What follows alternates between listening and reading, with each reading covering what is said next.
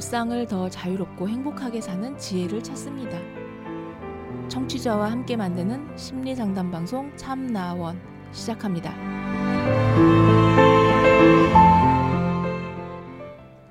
안녕하세요. 심리 상담 방송 참나원 시즌 8 제 6화 진행하고 있습니다. 오늘은 세 번째 사연 공부가 인생의 전부인가요? 라는 사연입니다. 약간 사연이 기네요. 엄마랑 아빠가 어린 나이 때부터 공부에 집착하셨어요.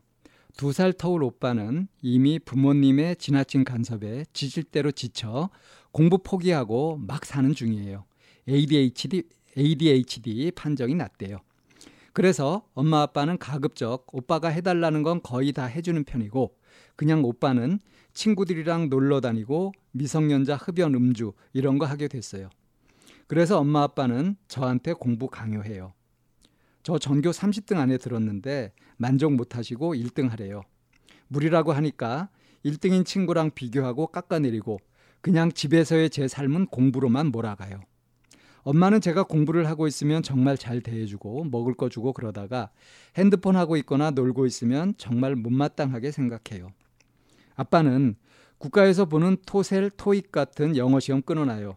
저는 그럼 시험 날짜에 시험 보러 가야 되고요. 저는 계속 싫다 하고 아무도 저처럼 집에서 이렇게 안 잡는다니까 다 제 인생에 도움되는 거, 대학 입시에 도움되는 거, 제 친구들이 이상한 거라고 이제 부모가 말씀하시고요. 그래서 저는 공부 안 해요. 하기가 싫어요. 만약에 엄마 아빠가 본인이나 오빠한테 이런 강요 안 했으면 오빠도 저도 분명히 공부에 대한 의지가 생겨났을 거예요. 엄마 아빠는 계속 저희 문제라고 말씀하세요. 우리는 잘 키웠는데 얘네가 이상해졌다. 망한 거다. 맨날 오빠랑 본인한테 다 들리게 말해요. 그럴 때마다 저는 엄마 아빠가 우리를 잘못 키운 거고 나는 그런 엄마 아빠 밑에서 살기가 싫다고 말하고 싶어요. 그냥 계속 참고 있어요. 부모님한테 반항? 해봤는데요. 오빠가 이미 너무 삐딱선 타서 단순 말로만 개기는 건 소용없더라고요. 그래서 저는 그냥 내버려 두고 있어요. 오빠는 좀 있으면 성인이 되고 집을 나갈 거래요. 그럼 저는요? 저는 이런 생활을 계속 해야 되나요? 대체 왜요? 그렇게 대학 대학 공부 공부 하는데 공부 못하면 못 살아요? 1등 못하면 존나 나가리예요? 21세기 달라진 세대 차이, 문화 차이 이해 못하고 요즘 애들 문화 이해 못하는 소위 꼰대 부모님 밑에서 이렇게 살아가는 게 맞는 거예요? 집을 나가고 싶어요. 저도 그냥 오빠처럼 공부 안 하고 막 나가서 지나친 교육 간섭이 일으킨 폐해다. 부모의 욕심이 불러온 참사다. 이런 거 깨닫게 해주고 싶은데요. 저는 제 몸 망가뜨리면서까지 그러기엔 아직 너무 겁이 나서 못하겠어요. 그냥 말대꾸하고 반항하고 이게 최대예요. 공부하라고 하니까 공부 안 하고 싶어요. 하루 종일 핸드폰만 붙잡고 있는 이유예요. 핑계로 보일지 몰라도 그냥 너무 지친 것 같아요. 의지가 없고 의욕이 없어요. 공부를 못하면 인생을 못 사나요? 공부가 인생의 전부인가요? 자, 이런 사연입니다. 공부가 인생의 전부인가요? 물론 아니죠. 공부가 어떻게 인생의 전부이겠습니까? 어, 여기서 말하는 공부는 대학 입시 공부를 얘기하는 거고요.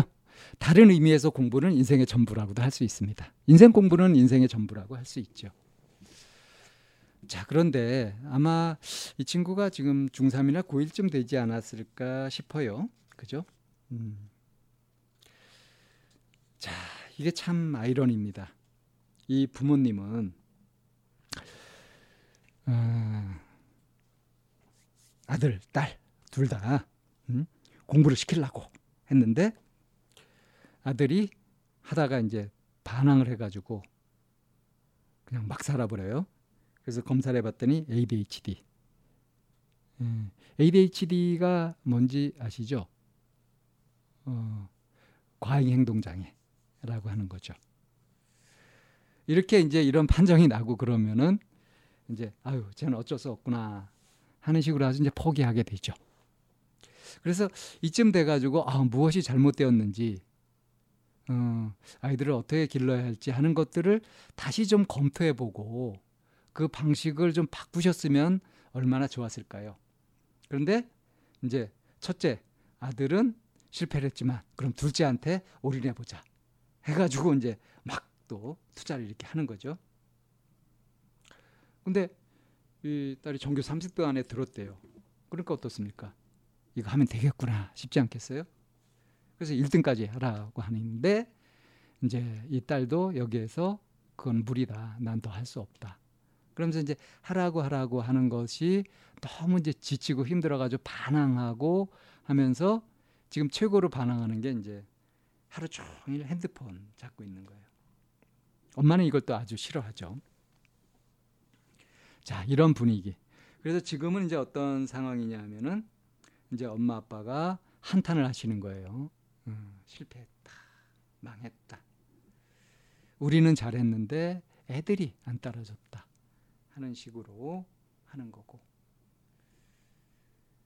어, 이런 소리 참 듣기 싫지만 그냥 이제 참고 있다고 했고 이제 간헐적으로 반항을 하고요. 오빠처럼 이렇게 대놓고 반항하고 막 그렇게 하기에는 자기는 어, 그렇게까지 나, 나를 망쳐가면서까지 그렇게 하는 건 이제 겁나서 못 하겠다. 그냥 말대꾸하고 반항하는 것 정도로 그냥 이렇게 저항을 하고 있다 이런 거예요. 어, 냉전 상태가 아니라 이게 열전이죠. 그냥 막 지금 뜨겁게 어, 전쟁이 벌어지고 있는 거죠. 저는 또 이 사연 보고 또 놀랐습니다. 아, 요즘은 텔레비전 프로에서도요 이렇게 이제 대안 교육이라든가 이런 것도 우리 이제 교육 시스템의 문제, 대학 입시의 문제 같은 것들을 한참 많이 다루기도 했고요. 이거 대안을 제시하는 그런 프로그램 다큐 같은 것도 꽤 많이 있거든요. EBS만 보더라도 꽤 괜찮은 프로들이 많이 나오고 그래요. 이 부모님들이 그런 걸 안 보시나요? 좀 개화가 돼야 될 텐데 어느 시대인데 이렇게 공부 공부 공부 이렇게 어? 자녀들한테 어? 공부를 강압하는 압박하는 그런 방식으로 어, 자녀 양육을 할까요? 참 안타깝습니다.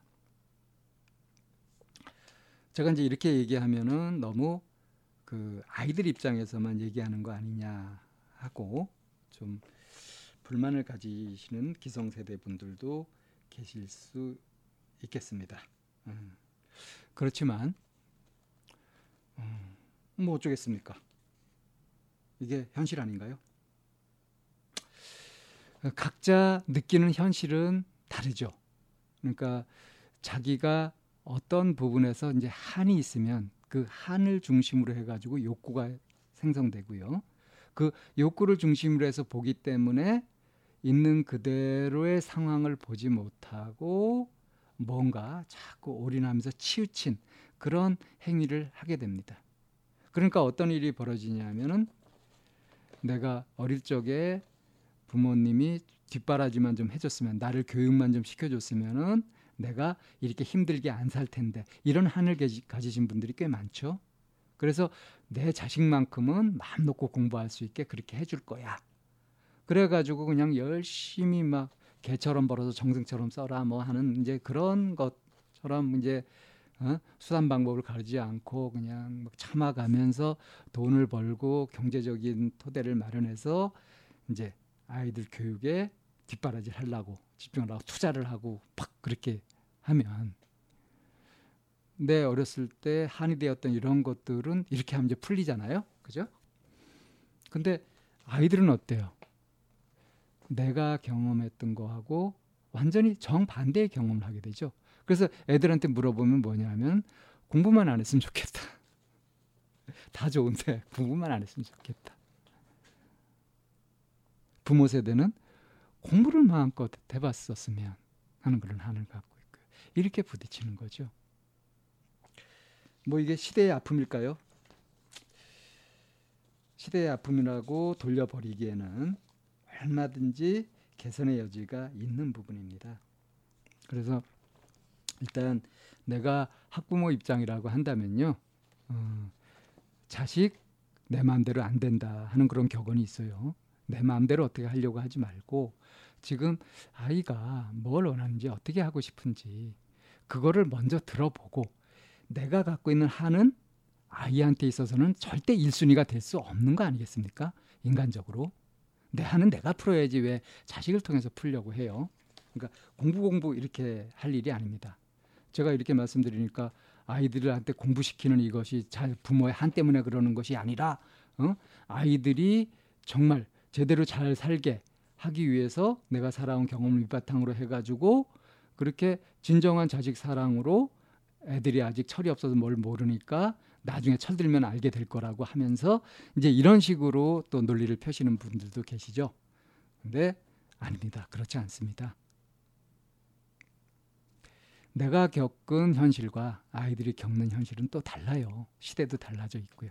그러니까 또 지금의 시대는요. 공부 이렇게 파가지고 공부 잘하고 이렇게 해도 이거 가지고서 무슨 신분이 상승된다든가 뭐가 보장된다든가 하는 것도 없는 그런 시대입니다. 얼마나 변화가 빠른 그런 시대인데 요즘도 이렇게 공부 공부 하시나요?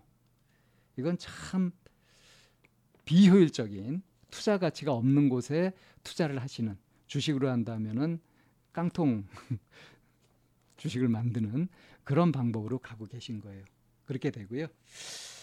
이 사연자 입장에서 좀 보자면 예, 공부가 인생의 전부가 아닙니다. 그리고 나는 오빠가 간 길처럼 그렇게 똑같이 갈 수는 없다. 그럴 필요도 없고요. 이제 엄마 아빠도 오빠의 경험이 있기 때문에 또 나한테 그렇게 무작정 그렇게 들이댈 수는 없는 거고 강압적으로 못 하시지 않습니까? 그러니까 핸드폰 안 뺐잖아요. 없애지 않잖아요. 어, 아주 심각한 간섭을 받고 있는 것 같아도 엄마 아빠도 나를 간섭하고 감시하고 나한테 뭔가 압박하고 하는 것에 한계가 있다는 거. 그래서 엄마 아빠가 나한테 강요한다고 보이는 요구한다고 보이는 이런 부분들을 너무 크게 받아들이지 마시고요. 나는 내 인생을 어떻게 살아갈 건가 하는 거를 스스로 선택하셔야 돼요. 그래서 딱히 공부 말고 이제 다른 길이 있으면 그 길을 찾아가지고 어, 저는 공부보다는 이런 길로 가겠습니다. 이렇게 하면 되는 거고요. 그게 뚜렷이 보이지 않는다고 한다면 이 부모님한테 반항하는 게 아니고요. 정식으로 클레임을 거세요. 그러니까 어, 이런 거 아닙니까? 하고 논리적으로 한번 따져보기도 하고요. 그렇게 해서 이제 공부가 인생의 전부인가요? 하는 것 이런 거 반항적으로 이렇게 하는 것이 아니라 차분하게 물어보는 겁니다. 그리고 왜 이렇게 공유를 공부를 필요 이상으로 강요를 하시는지 그런 것도 물어보고요. 그러니까 공부는 그게 진짜 공부예요. 아빠는 제가 원치도 않는 이런 시험을 왜 자꾸 끊어가지고 저한테 이거 보게 하시는 거예요? 이런 것부터 물어보는 거예요. 그럼 아빠가 어떤 이유를 얘기하시면 아, 그런 뜻이 있으셨다고 하더라도 저하고 의논해서 하셨으면 좋겠어요. 제 공부는 제가 알아서 해야 되는 거니까 제가 계획을 세우는데도 이런 것들은 알고 해야 되지 않겠습니까? 이런 식으로 하면서 의논식으로 나가는 겁니다. 그렇게 하게 되면 아빠도 일방적으로 안 하시게 되겠죠. 그리고 이제 엄마가 내가 공부를 하고 있으면 굉장히 잘해주고 뭐 핸드폰을 하고 있거나 놀고 있는 것 같다 싶으면은 그때부터 또 왼수가 되고 이렇게 하는 거 속이 뻔히 보이는 거잖아요. 그럴 때 이제 엄마한테 정중하게 부탁을 드리라고요. 공부하는 나만 이뻐하지 마시고 그냥 평상시에 나를 있는 그대로 봐주시고 공부도 이렇게 하고 좀 쉬었다 하고 이런 식으로 해야 효율적인 거라서 제가 제 페이스를 알아가면서 그렇게 제 공부 방법을 찾아가고 있는 중이니까 좀 지켜봐 주시라고 그리고 뭐 공부할 때 이렇게 간식 같은 거 가지고 들어오면 또 방해되고 하니까 그건 제가 나와서 먹을 테니까 그렇게 하실 필요 없다고 이런 식으로 해가면서 당당하게 조절을 해가는 겁니다. 공부를 안 하겠다는 것이 아니라 내가 필요한 공부를 효율적으로 그렇게 해 가겠다. 이렇게 해가지고 협상을 하시는 거예요. 이게 진짜 공부라는 거예요. 생활 속에서 하는 나의 인생 공부죠. 이런 것들을 지금부터 딱 해 나가게 되면 이렇게 의젓하게 막 화내면서 반항하면서 막 말대꾸하면서 신경질 부리면서 이렇게 얘기하는 것이 아니라 아주 차분하게 이성적으로 그렇게 어느 것이 옳으냐 이게서도 효과적이지 않겠냐 이렇게 해 가면서 이제 그 타협도 해 가고요 협상도 해 가고 하면서 이제 이런 문제를 해결해 가는 거죠. 오빠는 이제 제대로 된 방법을 찾지 못하고 그냥 그 자기가 막 가는 식으로 해가지고 자기를 망가뜨리는 식으로 해가지고 부모의 간섭을 피할 수 있었다고 한다면 이제 사연자께서는 더 현명한 방법으로 오빠의 실패를 거울 삼아 이것도 아니고 저것도 아닌 그런 방식으로 제3의 방식 화합과 타협, 협상 이런 쪽으로 어, 한번 시도를 해 보시고요. 이제 이런 과정에서 이제 부모님이 왜 그렇게 공부 공부하시는지도 이해할 수 있게 되고요. 그렇다고 해서 그걸 다 들어야 되는 건 아니군요. 아니거든요. 이제 내 공부는 내가 하는 거니까. 그러니까 내가 해 가겠다. 그러니까 이렇게 이렇게 할 테니까 요 정도까지 해 달라 하고 아예 선을 그어 주는 거 이런 것들이 아주 지혜로운 자세라고 하겠습니다. 공부가 인생의 전부인가요? 라고 하면서 어, 굉장히 격앙된 어, 사연을 보내신 사연자의 사연을 여기에서 정리하도록 하겠습니다.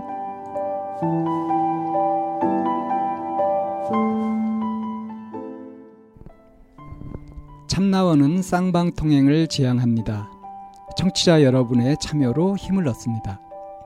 팬딩으로 들어오시면 참나원을 후원하시거나 참여하실 수 있습니다. 방송 상담을 원하시는 분은 chamna-one 골뱅이 다음 점 넷으로 사연을 주시거나 02-763-3478로 전화를 주시면 됩니다. 참나원의 문은 늘 열려 있습니다.